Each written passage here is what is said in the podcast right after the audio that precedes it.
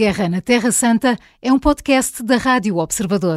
Em destaque, a situação no Médio Oriente. Francisco Pereira Coutinho, o Hamas diz que a esperança de Joe Biden sobre um cessar-fogo é por ilusão do presidente dos Estados Unidos. Também Netanyahu diz que Israel vai continuar a campanha em Gaza até à vitória absoluta.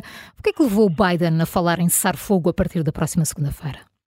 Bem, Maria João, ele, ele no fundo É uma pergunta esse, difícil, eu sei. Esse ultimato, é, temos aqui uma data crítica, que é o dia 10 de março, o, Ramadão, o dia do é? início do Ramadão, Sim. não é? E portanto já andamos a falar nisto há umas uhum. semanas e a ser o horizonte temporal para conseguirmos ter um, um, acordo para uma trégua humanitária ou um cessar-fogo. E, e, e, aqui as palavras não são neutras, porque Israel quer outra trégua humanitária, ainda de duração mais longa, isso inclusive todo eh, o Ramadão, mas depois quer regressar às operações militares, eh, porque Netanyahu, como referiu, quer a vitória total. Isso implica eliminar o Hamas, eh, e isso implica necessariamente estar, estar, estar, a prolongar o conflito, muito possivelmente até ao final deste ano, porque uh, os, próprios planos militares israelitas nós já percebemos que demorarão imenso tempo a concretizarem-se e é muito difícil sequer perceber em condições é que seria possível eliminar militarmente o Hamas, tendo em consideração que terão destruído até agora cerca de 20 a 30% dos túneis em que o Hamas se esconde.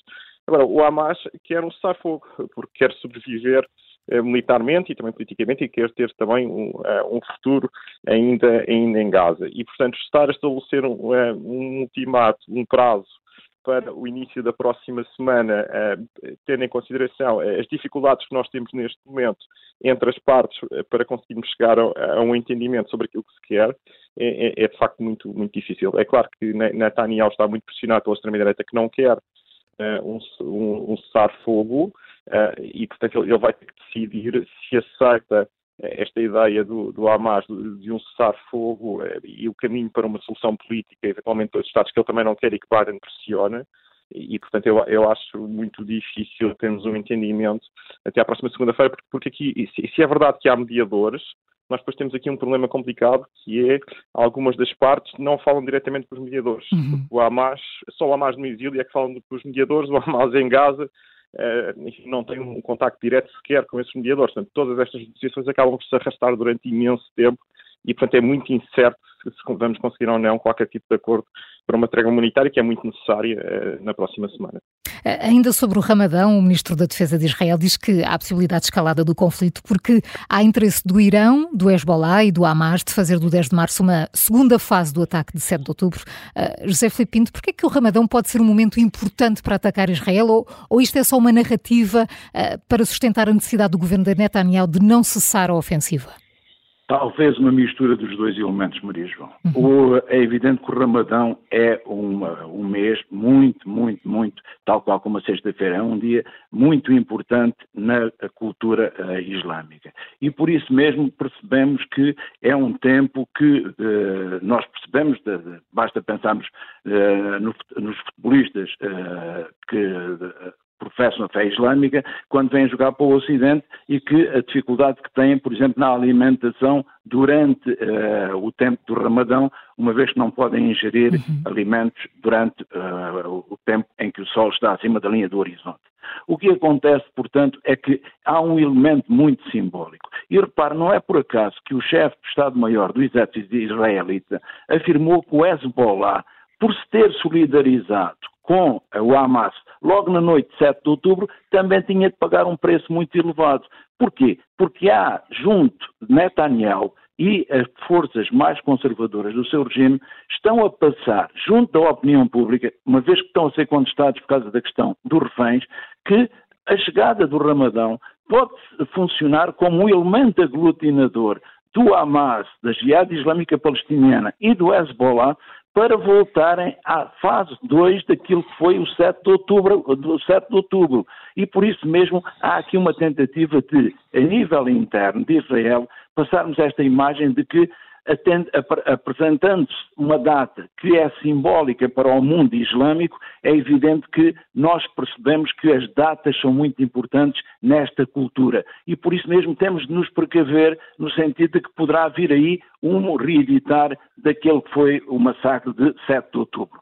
Eu penso que isso é mais para consumo interno do que para consumo externo. Agora, temos de perceber uma questão. Nós estamos a viver uma semana marcada pelas palavras precipitadas, como já dissemos, de Macron relativamente à guerra na Ucrânia, mas também pelas palavras desencontradas de Netanyahu e de Biden relativamente ao conflito no Médio Oriente. E a grande verdade é que não podemos esquecer que tanto Biden como Netanyahu estão a lutar pela sobrevivência política. Reparam ontem no Michigan, que é um dos swing states, aquele que deu a vitória a Biden sobre Trump no último ato eleitoral.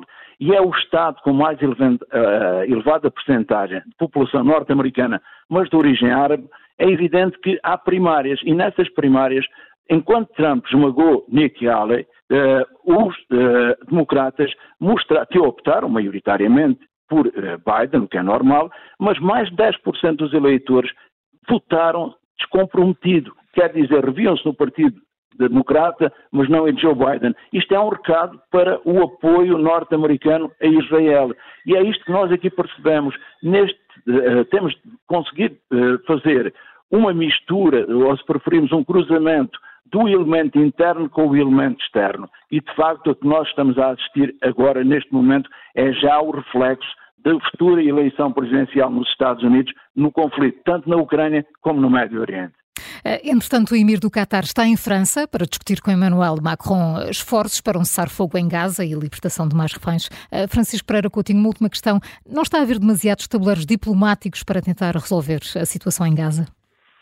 Sim, é verdade, são, são, alguns, eh, porque de facto nós desde novembro não temos conseguido grandes sucessos diplomáticos nesse, nesse campo. É claro que o Qatar é uh, um dos atores principais, porque, como sabemos, uh, financiou uh, com a autorização, aliás, de Israel o Hamas durante, durante imenso tempo, portanto tem contacto direto com o Hamas e boas relações com o Ocidente. Basta-me lembrar que organizaram o Campeonato do Mundo não há muito tempo, mas, o, mas o grande problema tem mais a ver com a circunstância de, de facto, tanto no governo de Israel como o próprio Hamas, enquanto organização terrorista, serem, serem governados por, por políticos bastante extremados. Eu lembro que umas declarações muito polémicas que foram ditas pelo Ministro das Finanças de Israel na semana passada, em que ele, a certa altura, disse que os reféns não eram mais importantes. O mais importante era a vitória total. E, é este tipo de declarações, são este tipo de pessoas que tornam a possibilidade de um acordo muito difícil, não obstante os esforços muito meritórios de vários mediadores internacionais, inclusive o Qatar uh, e, e, a França, os Estados Unidos, claro. o Egito, mas não tem sido fácil, de facto. Francisco Pereira Coutinho, José Filipe Pinto, muito Maria obrigada João, pela análise. Só um, segundo, só um segundo sim, sim. para dizer que quando nós vimos a imagem de três aviões militares jordanos e um francês a lançarem ajuda humanitária sobre a faixa de Gaza, isso tende nos trazer à memória o que aconteceu com o abastecimento da aérea aliada Berlim Ocidental uhum. em 1948. Foi o que aconteceu afinal, ontem, sim. a política de nunca mais, afinal, ainda não está em vigor. A Guerra na Terra Santa é um podcast da Rádio Observador. Vai para o ar de segunda a sexta, depois do noticiário das nove e meia da manhã e tem nova edição depois da síntese das quatro e meia da tarde. Está sempre disponível em podcast. Eu sou a Maria João Simões.